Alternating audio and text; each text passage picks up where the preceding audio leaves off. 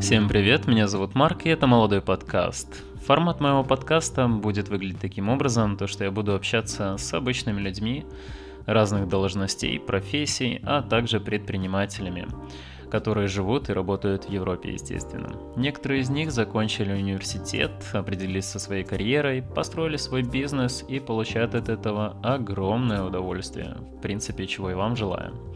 Если хочешь узнать, как у них это получилось, какие усилия они к этому прикладывали, либо просто определиться для себя, чем же все-таки заняться после университета и получить такие небольшие лайфхаки при устройстве на работу и о том, как построить свой бизнес в Европе, все и многое другое вы сможете узнать на моем канале. Поэтому подписывайтесь, рекомендуйте друзьям и пока-пока.